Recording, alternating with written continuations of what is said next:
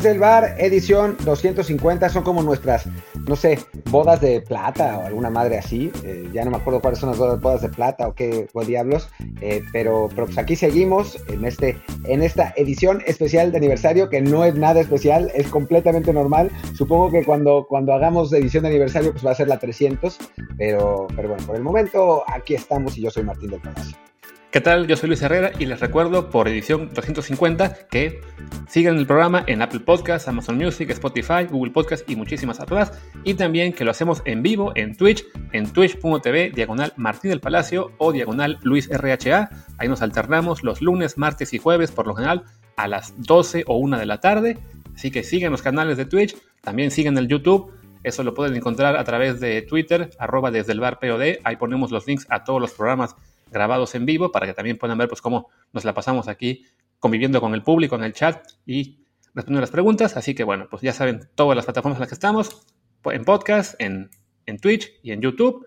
Dejen el review de 5 6 en Apple Podcast también, por favor, para que más gente nos encuentre. Y pues ahora sí, vamos con el tema del día, que evidentemente tenía que ser la liguilla. Tenemos ya las semifinales, los partidos de ida. Curiosamente, bueno, el, el partido que todos pensamos que iba a ser aburrido fue el entretenido y, el, y viceversa pues arranquemos con el divertido, ¿no? Santos Puebla, un 3 0, quizá un poquito engañoso, pero bueno, a fin de cuentas ya definido todo, creo, a favor de los guerreros. Yo creo que muy engañoso, ¿eh? eh la verdad es que el partido fue. A ver, se condiciona mucho el partido con el gol de Santos a los 40 segundos. O sea, creo que, esto lo condiciona y después con el gol anulado a Puebla, ¿no? Que si ese, si ese gol cuenta, pues cambia, cambia mucho la situación. Pero a partir de ahí, y esto es algo que de lo, de lo que habla mucho Ramón Raya y que creo que, sería importante que, digo, la gente que nos, que nos ve y nos escucha considere, porque es, algo muy importante, que es que e, esa, esa, frase tan trillada de que el gol es el táctico de fútbol, del fútbol es verdad. O sea, no tiene tanto mérito, digo, tiene mérito siempre, ¿no? Pero, pero no tiene tanto mérito el atacar cuando vas perdiendo. ¿Por qué vas perdiendo? ¿No? O sea, digamos, es, es lo normal que trates de empatar, ¿no? Cuando dicen murió con la frente al sol, porque iba perdiendo y, intentó remontar. Pues, ¿Qué querían que hiciera? ¿Que se, que, se echara atrás y que a, defender? Pues no, es lo que pasa normalmente en todos los partidos, ¿no? O sea, uno va perdiendo y ataca. A veces no le sale y los otros, los rivales son tan dominadores que no, te dejan generar oportunidades, pero en general la lógica es que vayas a atacar. Y entonces, obviamente, eso cambió la dinámica del partido. Lo habíamos platicado el martes con Friedman, que iba a ser fundamental en este partido para el espectáculo quién anotar el primer gol. Y lo notó Santos y lo notó muy pronto, ¿no? Y entonces cambia la dinámica y Puebla se ve obligado a atacar y demuestra que sabe atacar. Lo que demostró también es que no sabe definir. Sí, definitivamente fue un partido que ese gol de, Aguirre en el primer minuto, además un gol, pues que fue un poco hasta raro porque fue un remate de cabeza, buen remate a fin de cuentas, pues fue a gol, pero que entró de una forma muy, muy lenta es como de, bueno, ¿qué, pasó aquí? ¿Cómo es posible que no haya podido el portero de, Puebla este, Silva reaccionar? No, no fue su culpa, pero sí fue un gol muy peculiar y como señalas, ¿no? Cambia todo lo que fue, el, digamos, el guion del partido que esperábamos. Creo que todos estábamos convencidos de que iba a ser un partido como el de la jornada 17, con el arcamión echado hasta atrás, pero cae este gol al primer, minuto, le cambia toda la dinámica, luego viene el gol anulado, que además anulan el gol al Puebla y cae el gol de Santos prácticamente un minuto después. Entonces ahí sí ya rompe todo el esquema que, que se hubiera imaginado el Puebla, lo obliga al ataque y sí nos, nos da un partido, la verdad, muy detenido, con además Acevedo, con un muy, una muy buena tarde. Me reí yo un poco de Ramón Ray ayer en Twitter de que él decía que siempre que ve a Acevedo eh, falla, pues esta vez claramente no lo vio porque estuvo muy bien el portero de, de los guerreros ahí interviniendo parando por lo menos un par de ocasiones importantes. Ormeño también tuvo una que la voló, que ahí sí se le, pues lo, de, le va a doler mucho a esa, al Puebla porque era la oportunidad de, meter el 2 a 1. Y bueno, ya llega después del tercero, cerca del final, depreciado, que creo que es el gol que definitivamente remata esta eliminatoria. No veo forma de que el Puebla meta un 3-0 en casa. Se ve muy complicado y más aún que Santos no meta ningún gol, ¿no? O sea, parece, parece difícil eh, la, la, situación pero Santos tiene mucho que mejorar en defensa, ¿no? O sea, le llegaron muchas veces. Acevedo estuvo muy bien, en la serie pasada había estado muy mal.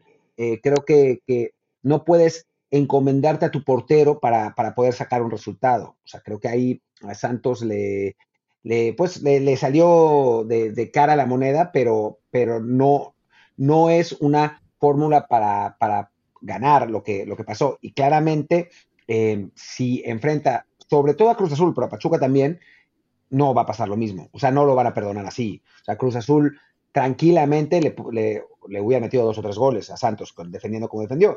Y Pachuca, bueno, tiene también, también los delanteros, ¿no? En, Puebla lo que pasa también es que eh, su, y, lo habíamos platicado también, y Statistics sacó una, una buena estadística, que es que era el equipo que había tenido, entre comillas, más fuerte, ¿no? Que, había tenido la, la mayor diferencia de los goles merecidos con los goles hechos. O sea, sus resultados habían estado por encima de lo que había mostrado en la temporada. Y entonces, en, ese sentido, digamos que se revirtió, se revirtió un poco la media, ¿no? O sea, ahora todo el acierto que había tenido Puebla en, en otros partidos no lo tuvo y la solidez defensiva más la suerte al no recibir goles que había tenido eh, Puebla tampoco lo tuvo, ¿no? O sea, Santos llegó cuatro o cinco veces y metió tres goles.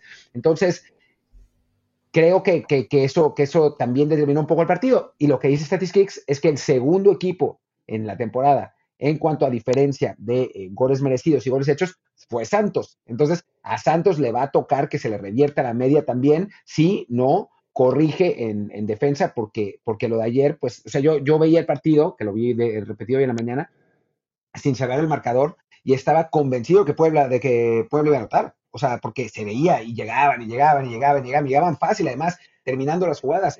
Pero pues entre Acevedo y que, y que el Puebla, medio catastrófico, pues no, no, al final no pasó.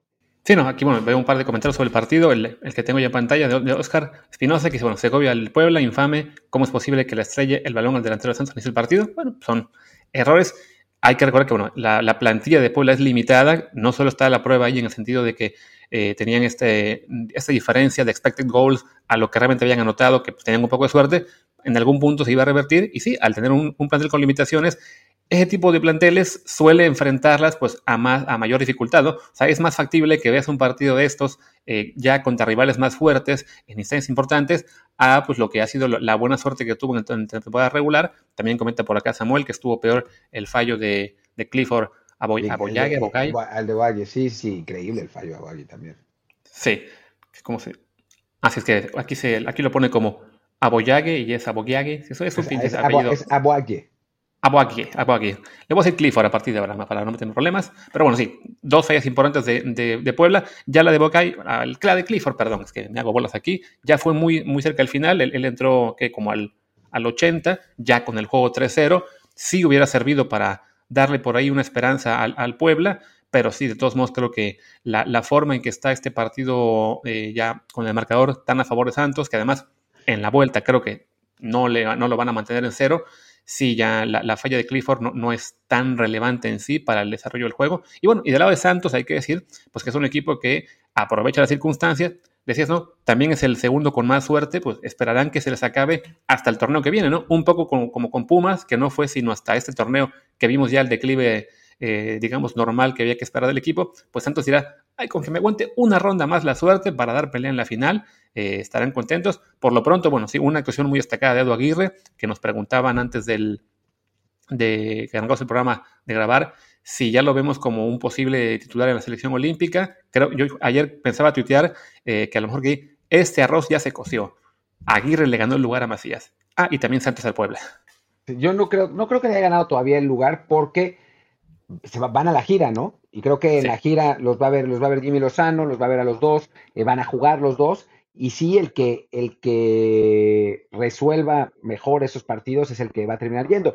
Ahora, yo llevaría a los dos y no llevaría a Henry Martín, por lo demás. De acuerdo. porque usas, usas el refuerzo en otra posición, porque no me parece que haya muchísima ventaja entre Henry Martín y estos, estos dos futbolistas, ¿no? O sea, a ver, estos dos nueve son más nueve de definición, Henry Martínez más nueve de, enlace, digamos, pero tienes un puesto y en, el, en, la, en el esquema de, Lozano juegan, juegan 4-3-3 y va a jugar uno, ¿no? ¿no? No van a jugar dos. Entonces, me parece que, yo llevaría estos dos y llevaría el refuerzo en otra parte, ¿no? O sea, ya si me dices Raúl Jiménez sin lesión, pues obviamente Raúl, ¿no? Porque la diferencia sí es muy grande, pero la diferencia entre Henry y Aguirre o Macías, pues no me parece como, como trascendental, ¿no? Preguntan sobre, sobre si Edu Aguirre es como chuletita.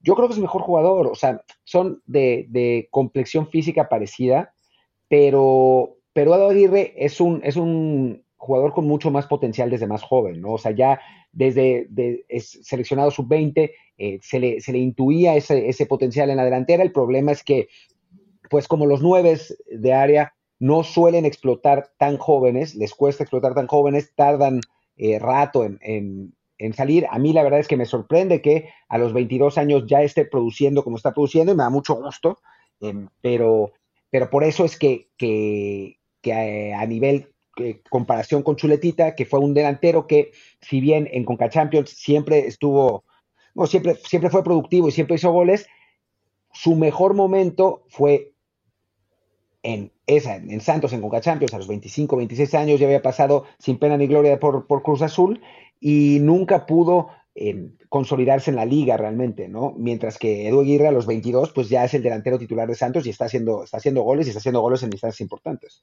Sí, que de todos modos hay que señalar que al tener 22 años, tanto, bueno, tanto él como Macías en Chivas ahora mismo, como Santi Muñoz ahí mismo en Santos, como Santi Jiménez en, en Cruz Azul, y se me olvida por ahí algún nombre más, van a tener seguramente altibajos, ¿no? O sea, Aguirre está en este momento muy bien, ha tenido un muy buen cierre de torneo, se ganó el puesto, creo que también pues, tendrá una buena posibilidad de pelear por ir a los Olímpicos. Coincido contigo en que yo me llevaría, si, el refuerzo va a ser Henry Martin, prefiero llevarme simplemente a, Aguirre y Macías en combo.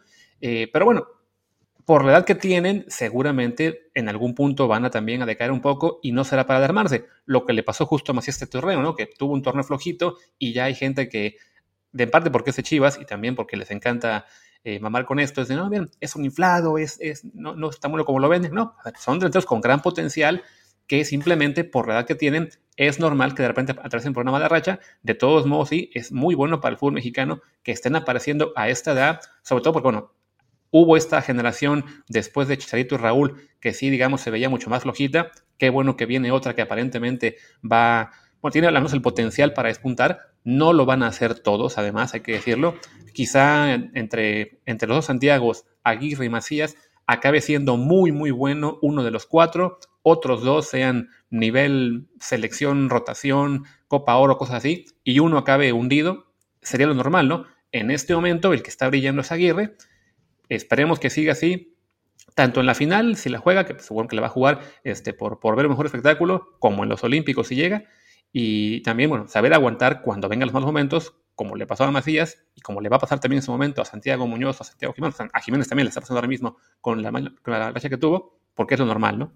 Sí, y me recuerdan que, que Orozco le hizo de cuatro goles a Querétaro en la en, en aquella final, sí, totalmente, es, es verdad. No, no, no lo, no, no lo, no lo mencioné por Wade, pero pero bueno, era, lo hizo cuando tenía 28 años, ¿no? No era un jugador de 22 años como ahora estamos viendo a, a, Edu Aguirre. Eh, y sí, yo creo, yo aún creo que el jugador con más potencial de ese grupo es Santi Muñoz. O sea, creo que, creo que es ese, ¿no? O sea, más allá de que Macías también está por ahí, o sea, están en ese, en ese mismo nivel. O sea, yo sí pondría a Santiago Muñoz y a Macías un escalón por encima de eh, Jiménez y de, y de Edu Aguirre. Pero sí, quién sabe, ¿no? A, estas alturas del partido, quién sabe. Y sobre todo con, con, Jiménez, que Jiménez es un 9 de área con centro de gravedad alto, y esos son los que maduran más tarde aún. O sea, lo vamos a ver a los 26, 27 años de su mejor momento. Y bueno, sin ir más lejos, a la edad de, de, de Santi Jiménez, Jared Borghetti no había debutado todavía, Oribe Peralta estaba eh, dando vueltas por el, por el infinito, el Kikín Fonseca estaba en segunda división, em, son, son futbolistas que no, Raúl Jiménez todavía no debutaba, o sea, son futbolistas que no habían ni siquiera estado cerca de dejar su huella. O sea, yo con Santiago Jiménez creo que sí puede pasar que dentro de dos años o dentro de tres años, ¡boom!, explote y haga un torneo de 15 goles, ¿no? O sea, no, no, no me parece descabellado y sería normal para el tipo de desarrollo de un futbolista así. Y es más normal que veamos ahora a Edu Aguirre o a Santi Muñoz haciendo más goles por, por eso, ¿no? Preguntan cuánto, qué, cuánto mide Eduardo Aguirre, 1.75. Yo tengo acá, según Soccerway, 1.70. Ah, yo, yo, yo tengo 1.75, pero justo lo que iba a decir es que esas estadísticas suelen ser generosas con los futbolistas mexicanos. Así que, quién sabe, la verdad. Sí, es como el caso de Acevedo, que insisten en que mide 1.85 y dicen, mm, no, no, lo creo. Acevedo, Acevedo no. Acevedo, si, si le pegan 1.80, ya es como para, para estar satisfecho, la verdad. Sí. Aquí ponen también, bueno, que sobre el debate de la, de la Olímpica, que se quede fuera Macías y que vaya Chicharito. la opción para mí, si hubiera un refuerzo en la delantera, sería justo eso, que fuera o Chicha o Vela, pero bueno, sabemos que ninguno va a ir. Vela porque no lo quiere el Tata por, por no querer ir a la mayor, y Chicharito porque tampoco lo quiere el Tata y nadie en la federación, entonces sí pinta la cosa. Bueno, por eso a Henry Martín, ¿no? Porque es claro que no van a considerar al Sangre en la MLS. Ojalá aplicar lo mismo para el resto de, que están en esa liga. Pero bueno, el chiste es que en este momento Aguirre es el que está brillando. También preguntaban por ahí si es el mejor que Ormeño. Creo que son, digamos, historias diferentes, ¿no? Ormeño ha sido un jugador que debutó muchísimo más tarde, que tuvo un gran momento este año con el Puebla, pero que sí, digamos, su trayectoria no pinta para que sea un factor en selección, eh, aunque nos gustaría que mínimo hubieran dado una prueba, no por, si andas bien, pues no lo ignores y ya. Aguirre en este momento, pues sí, es un jugador que su potencial sí pinta para ser mucho mayor, ¿no? Sí, sí, sí. Eso también por el desarrollo de, joven, ¿no? O sea, ya hemos platicado de nuevo por enésima vez que los delanteros como Ormeño suelen tener su pico a los 28 años y bueno, pues ahora, ahora Ormeño lo está teniendo y no es un pico tan alto, o sea, no, no, no, no es para tanto, ¿no? es, un, es un delantero que, que muchos de los goles los ha metido de penal tiene un enorme mérito meter goles en un Puebla que pues, es un equipo con, un plantel modesto y además eh, hacerlo pues un poco saliendo de la nada, pero sí a nivel potencial está lejos de los cuatro que mencionamos, eh, me parece. O sea, sí, sí creo que, que va por ahí. preguntan por, por Chucky Lozano también, la delantera de los Juegos Olímpicos. No va a ir eh, Lozano, no, no, lo, no prestaría el Napoli, es, es imposible, así que la apuesta es con los jugadores de, con jugadores de Liga MX para, para los mayores o de eh, MLS, pero pues ya Vela no va a ir porque pues, el Tata no lo quiere, ¿no? Sí, es curioso, ¿no? el Tata quiere a los del MLS que no queremos nosotros y a los que sí queremos que les, que les vuelva a dar oportunidad, aunque sean olímpicos, son los que están vetados, ¿no? Ya quiero, bueno, para poder acabar con el Puebla Santos, creo que son los últimos comentarios que encuentro sobre el partido. Dice aquí que el partido de vuelta será Santos con línea 9 atrás, al contragolpe y rematar la serie. No creo que sea tan mm. defensivo Santos, ¿no? No, se le da, no, no es para jugar así. O sea, sí creo que en algún punto, pues sí, van a replegar líneas un poco, a sabiendas de que el Puebla estará desesperado, y ahí le pueden meter otros tres, pero sí, no, no, no espero que sería en este caso, no, no Larcamión, sino Almadañón, no, está muy raro ese nombre, así creo que va a ser un juego este, normalito, o sea, poco a poco quizás antes se repliegue, pero no, no francamente, no, a niveles del Puebla. Y alguien preguntaba si el fuera si el Puebla podrá ser un Pumas. Yo lo veo complicado, ¿eh?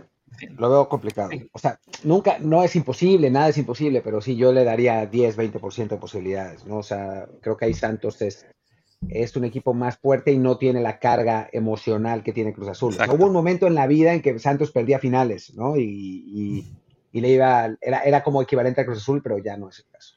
Sí, no, además hablamos de que quizá la diferencia de planteles sí sea proporcionalmente eh, similar lo que era un plantel más débil de Pumas respecto al Cruz Azul a lo que es este plantel de Puebla respecto al de Santos. La diferencia también es, un gol menos. Pero sí, estas remontadas épicas no, no son tan comunes, ¿no? Y como indicas, también tiene que ver un poco el componente emocional, que la presión que tiene Cruz Azul. Para Santos Laguna creo que no hay, no hay mayor presión ya, o sea, es un equipo que, que ha llegado un poquito más lejos quizá de lo que la mayoría pensaba y ahora pues parece que tiene ya medio boleto a la final Cruz Azul el torneo pasado era un equipo presionado no solamente por avanzar, sino realmente este, con la exigencia a, unos niveles que en Santos no, pues no pasan, francamente, ¿no? Sí, sí, sí, difícil. Y bueno, pasemos ahora eso al Cruz Azul, precisamente, que, que bueno, empató con Pachuca en un partido de hueva, de ultra hueva, de, terror, francamente. Y leía por ahí en, Twitter que decían que era un mal resultado para Cruz Azul. Yo no creo que sea un mal resultado para Cruz Azul. Sí, el gol de visitante es importante, pero creo que un equipo tan superior como fue Cruz Azul durante, durante la temporada tiene que sentirse optimista por definir una serie en casa y avanzar solo ganando, ¿no? O sea, creo que, que haberse, haber, haberse llevado cualquier empate hubiera sido bueno el 0-0, pues obviamente es el menos bueno, pero Cruz Azul, o sea, a ver, si Cruz Azul no le gana en su casa al noveno general, entonces no tiene nada que hacer ahí, ¿no? Entonces creo, creo que ahí eh, los, se tienen que sentir confiados y contentos con el resultado de la ida. Al octavo, señor, al octavo. Y no fue séptimo por culpa de Gastón La Mesa. Al octavo, al octavo. Dije noveno, Yo, coincido en eso, ¿no? De que yo comentaba el día del partido que sí fue espantoso. Hicimos aquí un watch along con los, con los pocos que se animaron y fue realmente, lo sufrimos todos. Acabamos hablando de todo menos del juego porque sí fue de esos juegos que, digo, era el guion que esperábamos para el Puebla Santos, no para el Cruz Pachuca. al revés el, el orden. Y y sí, creo que el 0-0 tiene su lado aceptable para ambos equipos, ¿no? Para Cruz Azul, como dices, el hecho de que con ganar en casa le basta, creo que eso es eh, más que suficiente en términos de, bueno, no fue tan, tan malo estar en Pachuca con ese 0-0. Además, este, el partido, digamos, arranca en el Azteca con Cruz Azul en ventaja, ¿no? Por el tema de la posición en la tabla. O sea, si, si siguiera 0-0 también los siguientes 90 minutos, que espero que no, pero bueno, si sigue así, es Cruz Azul el que avanza. Arranca el partido, digamos, con Pachuca ligeramente más obligado a atacar. Y para Pachuca, a su vez, como local, empatar no es tan bueno, pero bueno, por lo menos se, se libró del tema del gol de visitante. Ahora son ellos los que tendrán esa ventaja en el Azteca, sabiendo que bueno, su gol de visita básicamente vale doble. Sí, aunque, en fin, sí, el Pachuca va a tener que salir a buscar un gol. Eh, creo que, que, ese, ese, va a ser el, bueno, no, no creo que, tiene que, porque si no va a quedar fuera, ¿no? Pero creo que, que Pesolano tiene que tener muy claro que tiene que buscar el gol lo antes posible y después poder plantar un juego en el que aproveche la, la, desesperación en la que sin duda alguna va a caer Cruz Azul, ¿no? O sea, si a Cruz Azul le hacen un gol, sobre todo si es un gol, digamos, entre el 30 y el 45 del primer tiempo, lo primero que va a pasar por la mente de los jugadores es otra vez. ¿no? O sea, van a pensar, puta, otra vez. Porque además es el mismo plantel, digo, más allá de Corona y el Cata, que pobres tienen sempiternos eh, decepciones y resultados insólitos, son el mismo plantel que la temporada pasada le pasó lo de Pumas, ¿no? Entonces, sí, si reciben gol primero va a ser eso, otra vez. Sí, y obviamente si el partido se mantiene 0-0 y el Pachuca lo mete al 70, peor, ¿no? Pero digamos que, que, planteando que, que, no sea así, que Cruz Azul esté más cerca del gol que Pachuca. Eh, si Cruz Azul anota primero, creo que va a poder manejar bien el resultado. O sea, creo que, por ahí va, la cosa. Y, perdón por la insistencia de la cantidad de, lo importante que es meter el primer gol, pero pues es que en estos partidos de eliminación directa, meter un gol te ayuda a entender y a definir cómo va a ser el, partido, ¿no? Eh, entonces digo, en algunos casos, como, como un equipo inferior que anota, que anota pronto, puede resultar contraproducente porque te echas para atrás y el equipo superior te ataca y te termina empatando. Eh, o lo que le pasó a Monterrey, por ejemplo, que es un equipo que no tiene ADN defensivo, pero el Vasco Aguirre los obligó a jugar así y toma, les pasó lo que les pasó con Santos, pero en general, sobre todo para un equipo superior, es muy importante, ¿no? O sea, si Santos anota ese gol, olvídense de Puebla, y olvídense de Puebla como pasó en, la ida, y si Cruz Azul anota ese gol, creo que, que tiene una buena posibilidad, pero si lo recibe... Sí, si acaso, en ese sentido, al Cruz Azul le beneficia un poco eh, para el tema mental lo que fue la situación que vio con Toluca, ¿no? Al ya haber estado en, posición de quedar eliminado, no solamente tras perder el juego de ida, sino que además arranca la vuelta, marca el, 1-0 que le pone de nuevo en ventaja, recibe el 1-1, se complica bastante el partido. Sabemos que mentalmente ese otra vez, digamos, ya estaba apareciendo de vuelta en las mentes de, pues no solo de los jugadores, sino sobre todo de la afición que se vuelve loca al primer momento de, ¿cómo se dice?, de, de contratiempo. Pero bueno, ya vivieron ese, ese, momento contra Toluca, contra Pachuca por lo menos les debe también servir para que si hay adversidad en algún momento no se vuelvan locos, ¿no? Sí, evidentemente, en este caso es un gol de Pachuca. Si fuera el primero del partido, sobre todo, ya les obliga a dos, ya sería una situación mucho más complicada que la que vivieron ante los Diablos, pero de todos modos, bueno, por lo menos en el tema de fortaleza mental, sí ayuda que ese sea el último, el último memoria que tengan en términos de, de una liguilla, a que fuera, pues lo que decíamos, ¿no? aquella de Pumas hace un torneo, que, fuera su última referencia, sí sería mucho más complicado para ellos, digamos, reponerse de cualquier golpe, ¿no? Sí, sí, sí. Perdón que me distraiga, pero estoy viendo lo de, la, lo de una, nota de la FIFA que ahora, que ahora comentaremos.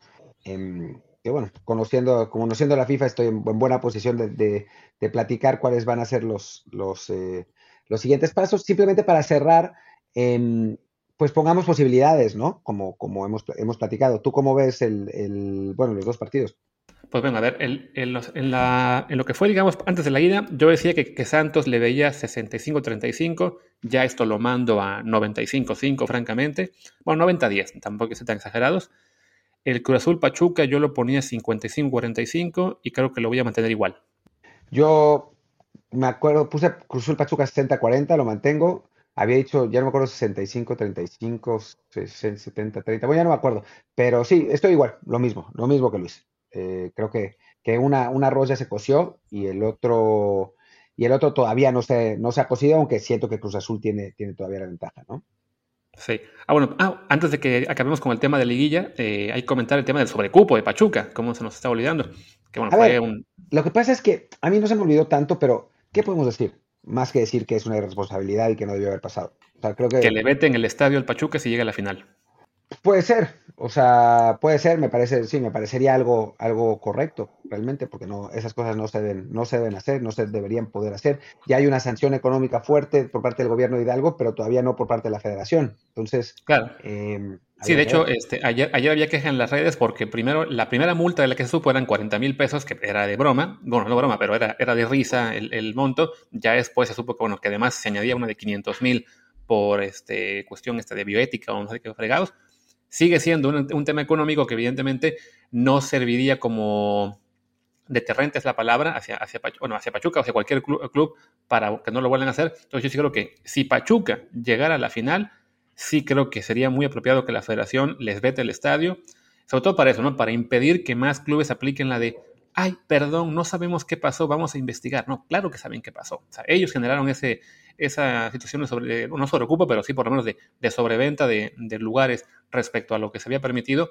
Y aquí sí no hablamos de algo, digamos, o sea, no, no es parte del fútbol normal como cuando vemos, no sé, que el América o las Chivas van a estadios de provincia y, el, y está al 110% y como que ya nos acostumbramos a que aunque sea inseguro o por lo menos esté toda la gente en los túneles apartada, lo vemos como algo normal de, bueno, ya nos acostumbramos, ¿no? Aquí hablamos de un tema realmente de, de salud pública, hasta tu amigo Gatel ya salió a decir que no, si esto podría haber causado un rebrote o algo por el estilo, o sea, ya son cuestiones más graves, y después del año que hemos vivido, que, que se haya permitido esto en Pachuca, y también para la federación y la liga es, no es, o sea, como, tanto criticamos que la gente regresara a los estadios, era por esto, ¿no? Porque sabíamos que tarde o temprano iba a pasar que un equipo iba a vender mucho más lugares de los que se habían permitido. Ya habíamos visto muchos clubes que vendían el 30% del aforo, pero ponían lonas en el 50% del estadio, entonces igual estaba la gente apretada. Y bueno, lo del miércoles en Pachuca fue aún peor. Sí, fue aún peor. Eh, te digo, no, o sea, yo creo que sí lo deberían vetar, yo creo que no lo van a vetar. No, o sea, creo que es una pérdida de tiempo indignarse, porque pues ya estamos indignados, o sea, ya es, es, es, lo que es, o sea, no, no sé si podemos aportar algo realmente más válido de lo, que, de lo que todo el mundo sabe, creo que no hay, salvo que seas un aficionado recalcitrante del Pachuca, pues vas a estar de acuerdo con nosotros en que no debería ser así, o sea, yo no, no creo que, no creo que vaya más allá, creo que es más interesante lo de la liga, de, lo del Mundial cada dos años. Pues venga, pasemos, aquí hago una pequeña pausa, Ahí está, la pausa era para meter publicidad en caso de que esté funcionando el sistema de, de, la agencia de podcast. Y bueno, ahora sí, pues chequemos lo que son las preguntas del chat. Y una en que están insistiendo mucho es con que se dice que quieren hacer el mundial cada dos años. A ver, no es que ya vayan a hacer el mundial cada dos años y que lo estén por aprobar. Nada. Lo que aprobó el Congreso de FIFA hoy es estudiar la posibilidad. ¿Eso qué quiere decir? Pues puede decir cualquier cosa. O sea, van a hablar con las confederaciones y las confederaciones les van a decir las confederaciones seguramente les van a decir que no, porque les matan la Copa América, les matan la Euro, les matan la, Copa Oro, que es lo que, lo que en principio genera dinero para las confederaciones, y después pues intentarán que haya un, que haya un estilo, un estilo y afloja. No va a pasar que dentro de tres meses digan ya se va a hacer el Mundial cada dos años. No, no va a funcionar así. Además, las juntas de congreso son cada año. Así que, por lo pronto, nada. O sea, simplemente es un paso adelante para que esta mamada suceda, pero no es que vaya a pasar mañana. ¿eh? Sí, creo que como señoras, ¿no? Al final las conferencias van a decir que no, porque les, les tumba lo que es ya su, su propio método de operación. O sea, en este momento, digamos que el método ideal es el que teníamos previsto, que sería la, la Euro, la Copa América, eh, en los años, digamos, de Juegos Olímpicos, intercalarnos con el Mundial, que es dos años después. Creo que eso es lo ideal. Lo ideal sería que el resto de confederaciones tuviera más o menos lo mismo, no como África y la CONCACAF, que tienen sus torneos cada dos años. Pero bueno, justo África y la CONCACAF serían seguramente de las eh, confederaciones que más se opondrían a un mundial cada dos años porque les obligaría a ellas mismas a recortar parte de su calendario, ¿no? Sí, sí, sí. Bueno, y la UEFA, sobre todo la UEFA, el problema es con la UEFA, porque les matan la euro. O sea, adiós sí. euro. Eh... que, que, en todo caso la, la, UEFA podría decir, bueno, pongo la euro en año impar, ¿no? O sea, algo se podrían acomodar. Sí, pero, las eliminatorias. Sí, no, es, es que es un, eso, sería un ¿no? O sea, es cómo acomodas de por sí que este, ya ahora mismo se las ingeniaron para inventarse la Nations League y que, que, que estén, que, bueno, que esté como parte también de las eliminatorias en el calendario, pero sí, si le añades además nuevas eliminatorias para el Mundial, es francamente, sí, o sea, le, le trastornaría demasiado el calendario a la mayoría de confederaciones, ¿no? Yo no veo que eso pueda pasar, ¿no? A todas, sí. esencialmente. O sea, el, la, la, eliminatoria mundialista de, de Conmebol dura dos años y es donde sacan dinero las, las federaciones, porque pues ahí son muchos partidos, pues ya no podrían hacerlo, o sea, tendría que, tendría que ser una eliminatoria más corta, eh, habría, habría menos dinero. Obviamente el Mundial reparte mucha lana, ¿no? Sí, esa es, esa es la realidad, pero, pero no, no, yo no lo veo viable. Lo que sí creo que puede pasar es que digan, bueno, no un mundial cada dos años, pero sí un mundial cada tres, y toman, no metan el mundial cada tres años. Eso no lo veo imposible. Sí, sí, que ahí sí también obligaría a un, a un ajuste. O sea, básicamente obligarían también a las confederaciones, sobre todo creo que Copa América y, Eurocopa, a plantearse la idea de también ser ellos cada tres. Sí, o sea, cambiaría por completo el calendario, ¿no? O sea, el calendario es uno que conocemos, que es, que, es de cada cuatro años, y el fútbol se basa en, ciclos de cuatro años. Ahora serían de tres. Eh, de dos me parece muy difícil porque no, alcanzas a meter los partidos internacionales. Lo que pasa es que FIFA seguramente quiere meter presión y, encontrar maneras de sacar más lana, porque Infantino es un puto desastre, o sea, es la realidad. No, no, no, no, nos engañemos. Eh, pero, pero sí, sí, sí, o sea, está, están agitadas las aguas. En general, me parece que están volviéndose demasiado avariciosos los, los directivos en general.